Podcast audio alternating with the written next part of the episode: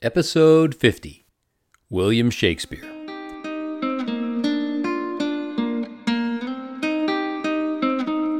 Hi, my name is Clayton Mills. Welcome to A Short Walk Through Our Long History, a podcast where we look at the events of history and examine how those events shaped our modern world.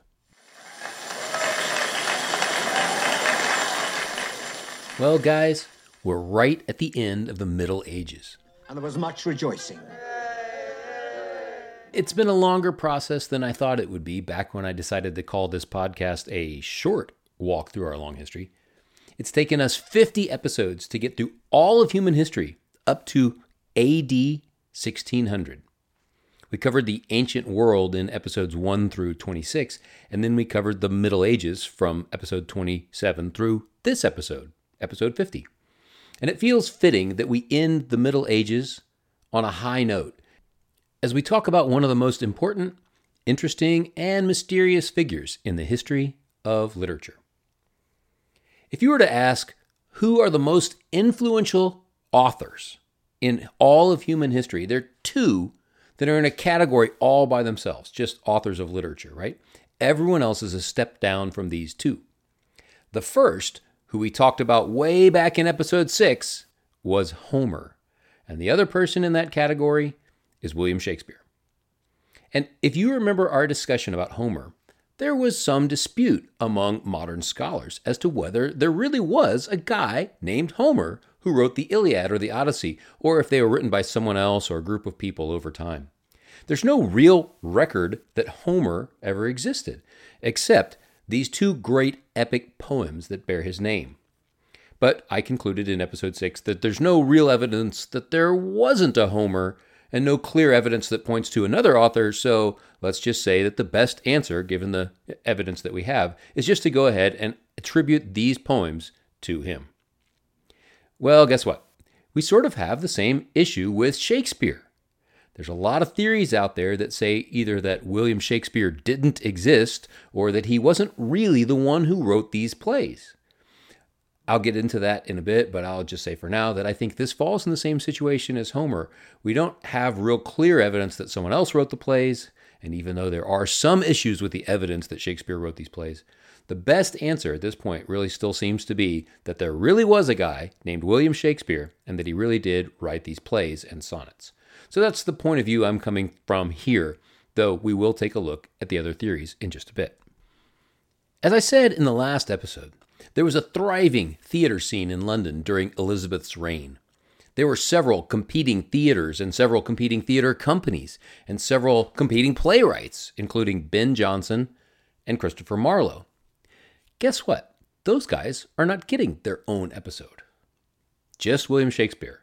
So far, the only other author who got their ep- own episode was, was Homer. Plato and Aristotle shared an episode in episode 11, but they were writing about philosophy. They weren't writing literature as art. So, why is Shakespeare so important? Because all the world's a stage, and all the men and women merely players. They have their exits and their entrances, and one man in his time plays many parts. That's from Shakespeare's play, As You Like It. It's Act 2, Scene 7. Did you recognize the quote, All the world's a stage? Did you know that that was Shakespeare? It's one of his most famous quotes. All the world's a stage, and all the men and women merely players. It's said that Shakespeare is the most quoted author in English history. So many things that other authors and artists have done and written over the years make reference to Shakespeare. For example, have you ever had to read the William Faulkner novel, The Sound and the Fury? The title of that novel comes from a line in Shakespeare's play, Macbeth. Listen to it in the context of the play, spoken by Macbeth. Tomorrow and tomorrow and tomorrow creeps in this petty pace from day to day, to the last syllable of recorded time. And all of our yesterdays have lighted fools the way to dusty death. Out, out, brief candle, life's but a walking shadow, a poor player that struts and frets his hour upon the stage, and then is heard no more. It is a tale told by an idiot, full of sound and fury, signifying nothing. I mean, wow, it's so powerful, so poignant, it's so well written, it's so insightful about human doubts and frailty. And it was written over 400 years ago. Has anyone written anything that's better than that qualitatively? What about this? But soft, what light through yonder window breaks? It is the east, and Juliet is the sun. Arise, fair sun, and kill the envious moon, who's already sick and pale with grief, that thou, her maid, are much more fair than she. That's obviously from Romeo and Juliet. I'm going to skip a few lines in the play and jump forward to where Juliet comes out on her balcony and she speaks and she says, O Romeo, Romeo, wherefore art thou, Romeo? Deny thy father and refuse thy name, or, if thou wilt not, be but my sworn love, and I'll no longer be a Capulet. Then Romeo says, Shall I hear more, or shall I speak at this? Then Juliet says, Tis but thy name that is my enemy. Thou art thyself, though not a Montague. What's Montague? It is not hand or foot, nor an arm nor face. Oh, be some other name belonging to a man. What's in a name? That which we call a rose, by any other word, would smell as sweet. I mean, what a scene! And these are just two scenes, right? How about this one? This is an amazing scene. Hamlet in a graveyard, wondering if he should live or if he should kill himself. This next bit is in contention for the most famous lines in all of literature. I mean, it's definitely in the running. Ready? To be or not to be, that is the question. Whether 'tis nobler in the mind to suffer the slings and arrows of outrageous fortune, or to take arms against a sea of trouble, and by opposing, end them. To die, to sleep, no more. And by a sleep to say we end the heartache and the thousand natural shocks that flesh is heir to, tis a consummation devoutly to be wished. To die, to sleep, to sleep, perchance to dream, aye, there's the rub. For in that sleep of death, what dreams may come, when we have shuffled off this mortal coil, must give us pause. There's the respect that makes calamity of so long life. For who would bear the whips and scorns of time, the oppressor's wrong, the proud man's contumely, the pangs of despised love, the law's delay, the insolence of office, and the spurns that patient men of the unworthy takes, when he himself might his own quietus make with a bare bodkin? Who would fardels bear to grunt and sweat under a weary life, but that the dread of something after life, the undiscovered country, from whose bourne no traveller returns, puzzles the will and makes us rather bear these ills we have than to fly to others that we know not of. Thus, conscience makes cowards of us all. I mean, that's pretty profound, huh? It's so powerful and so beautifully written. And that's just one of many, many things that Shakespeare wrote into a play. I could probably spend a whole podcast episode just quoting Shakespeare, and that would probably be the best podcast in the whole series. His work is just that good. But then there's this whole other level to Shakespeare. If you see a Shakespearean play performed live on stage by good actors, actresses, rather than just reading it, well, I mean, it takes it to a whole other level. It's like the difference between hearing a song on the radio that you like and then hearing that same song performed live by an artist that you love that really pours themselves into the song. Do you like Taylor Swift? She's on tour right now. She just came through Houston. I, missed it, unfortunately. Maybe you like her song Love Story, which is one of her most famous songs. Imagine hearing her performing that song live with you in the front row and her pouring her heart into the song. That's what sh- seeing Shakespeare live is like.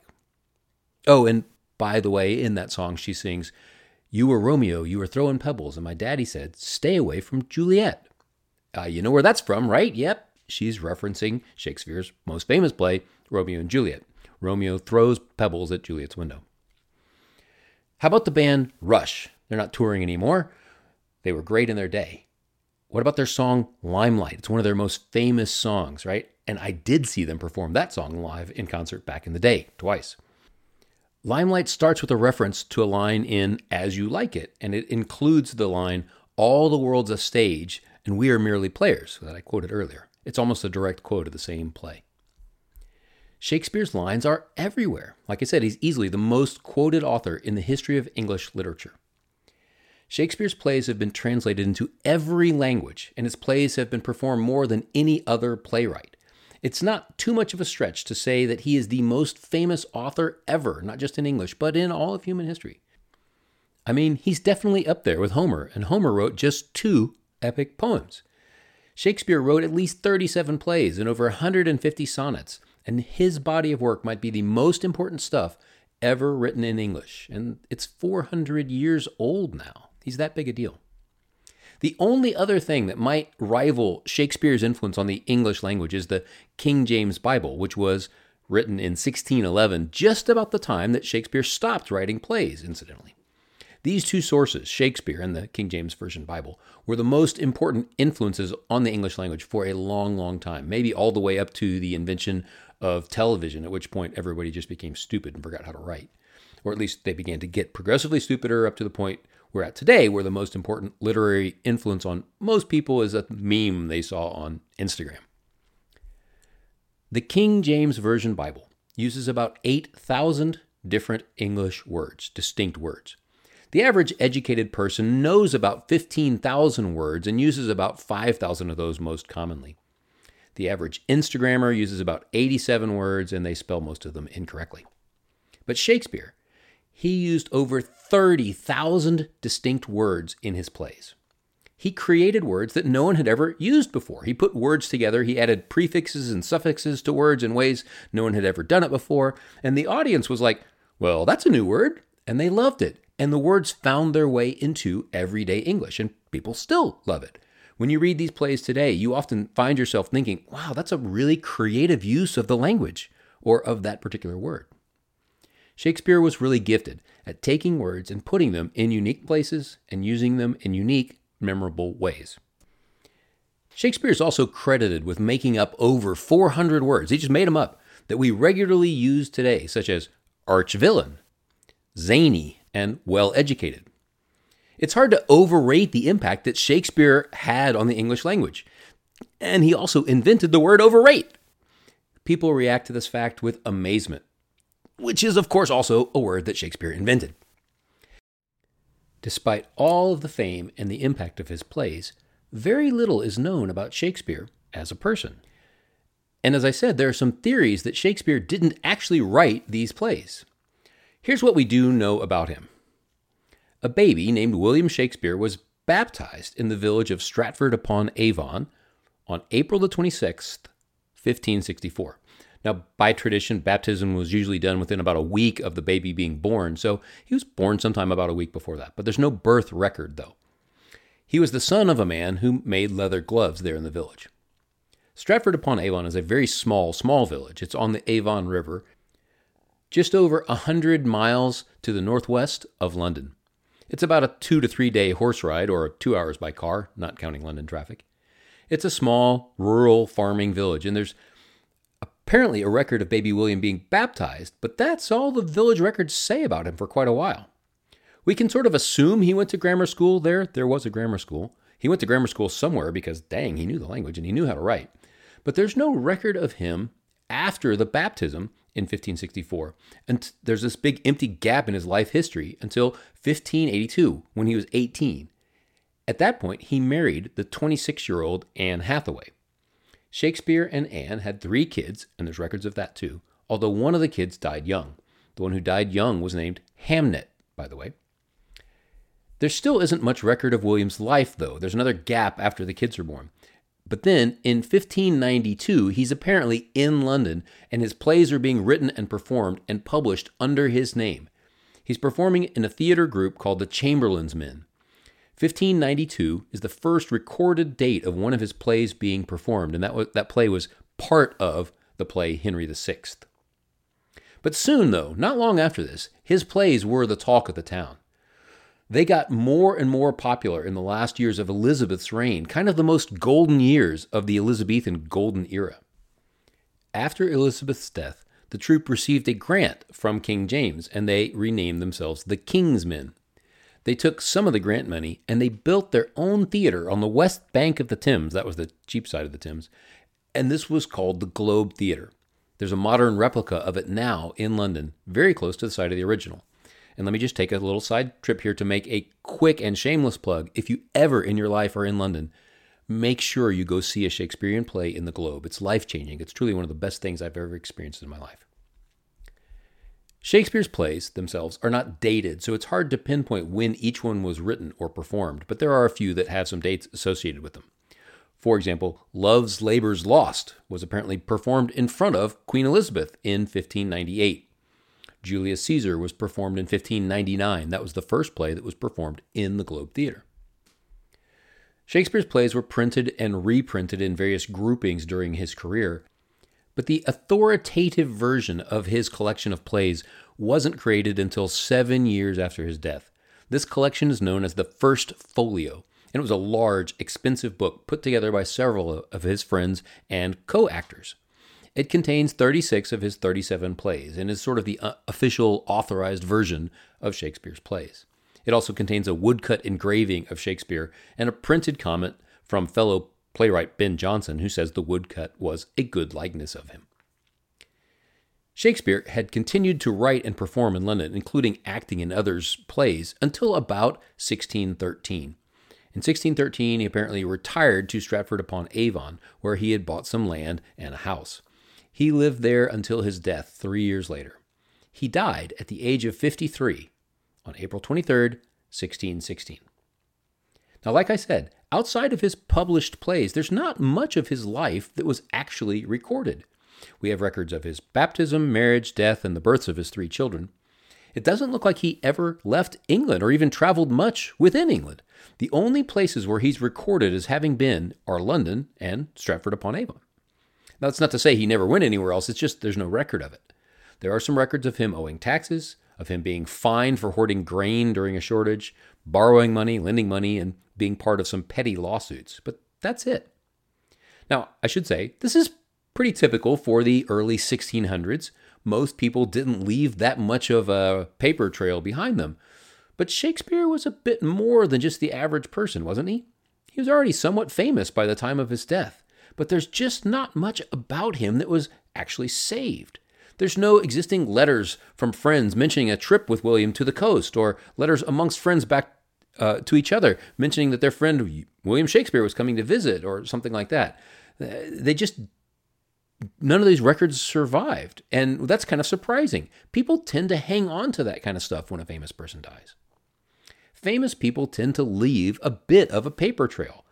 People write letters, they have journals, there are bits and pieces of things like this, that after the famous person's death, and because their fame increases over time, these records get saved.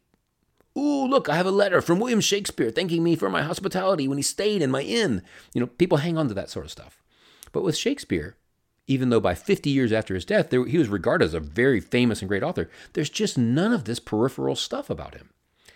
Now, that's what you would expect from a farmer from Stratford upon Avon, that there's not much peripheral stuff that's been preserved. But with someone as famous as Shakespeare, it does seem a bit odd. There's also nothing that's written in Shakespeare's own hand except for six signatures on documents. And they're all a little bit different, all six of them, and they're all a little bit wobbly, like they were written by a, you know, 6-year-old or by somebody who didn't really know how to write their name. It's a bit odd too. Some people have postulated that he was actually illiterate. Well, if he is, then he did a great job of writing these plays.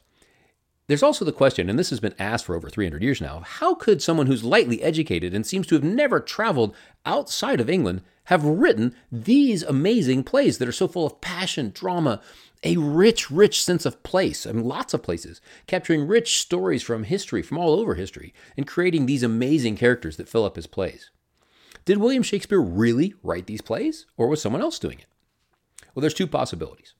One is that he really did write them, and it's just that he was a unique genius. One of those people like Da Vinci or Michelangelo or Galileo, who was a unique creative genius and just happened to be in the right place at the right time and find the exact right medium for his abilities. That's one possibility. One of the biggest pieces of evidence for this possibility is the first folio. It was published just seven years after his death, and it attributes all of the works to him, and it includes comments about him from other authors and actors. But the other possibility is that someone else wrote the plays and had them published under Shakespeare's name, perhaps because they couldn't publish under their own name. There are a few comments by some of his contemporaries that have been preserved uh, in peripheral things that hint at the idea that maybe Shakespeare didn't write these plays. And through the years, several different other possible authors have been put forward, including Sir Walter Raleigh, Sir Francis Bacon, we talked about in the last episode, Edward de Vere, the Earl of Oxford, and Christopher Marlowe, who was also a playwright in his own name. And several women have been suggested too, including Mary Sidney, who is the Countess of Pembroke, Emilia Bassano, who is a London born woman whose family was from Venice, and even Queen Elizabeth herself has been put forth as a candidate. Actually, there's about 80 different people who have been postulated as the possible author of Shakespeare's work. And for each of them, there's some hint of evidence that points towards them. For example, in Shakespeare's play Othello, there's a character named Emilia, and Emilia gives a passionate defense of the importance of women. So people say, hey, this points towards Emilia Bassano being the actual author, that and her background and where she's from. The story for Christopher Marlowe was that he faked his death and fled the country and then continued to publish these plays under a pseudonym because he couldn't publish them because everyone thought he was dead. For all of these proposed alternate authors, there are these kind of tantalizing hints. But in the end, there just isn't conclusive evidence one way or the other that really points to any of these other people. There's just the hints. These plays, which everyone agrees are masterpieces, are attributed to Shakespeare in the first folio, which was like I said, published just seven years after he died and includes very specific tributes to him from other people who knew him. So maybe those people were involved in the conspiracy too, or maybe it's just telling the truth. Now, I'm personally super interested in conspiracy theories and how they come about and why people think these conspiratorial thoughts about these things. And maybe that's going to be the subject of my next podcast if I ever finish this one. And Shakespeare is one of those conspiracy theory type subjects. There's just enough holes in the official story to make you a little bit curious as to whether or not there wasn't something else going on. But in the end, like I said, there's just not enough evidence to prove that someone else wrote these plays. So I'm going with the theory that William Shakespeare actually wrote them. But whoever did, though, they were one of the greatest artistic geniuses of all time. Well, all's well that ends well. That's the title of a Shakespearean play, by the way. And this is now kind of the end of the Middle Ages.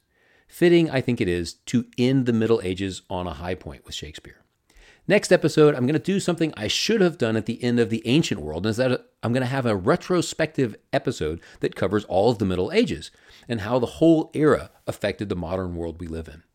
So join me next episode as we look both backwards and forwards.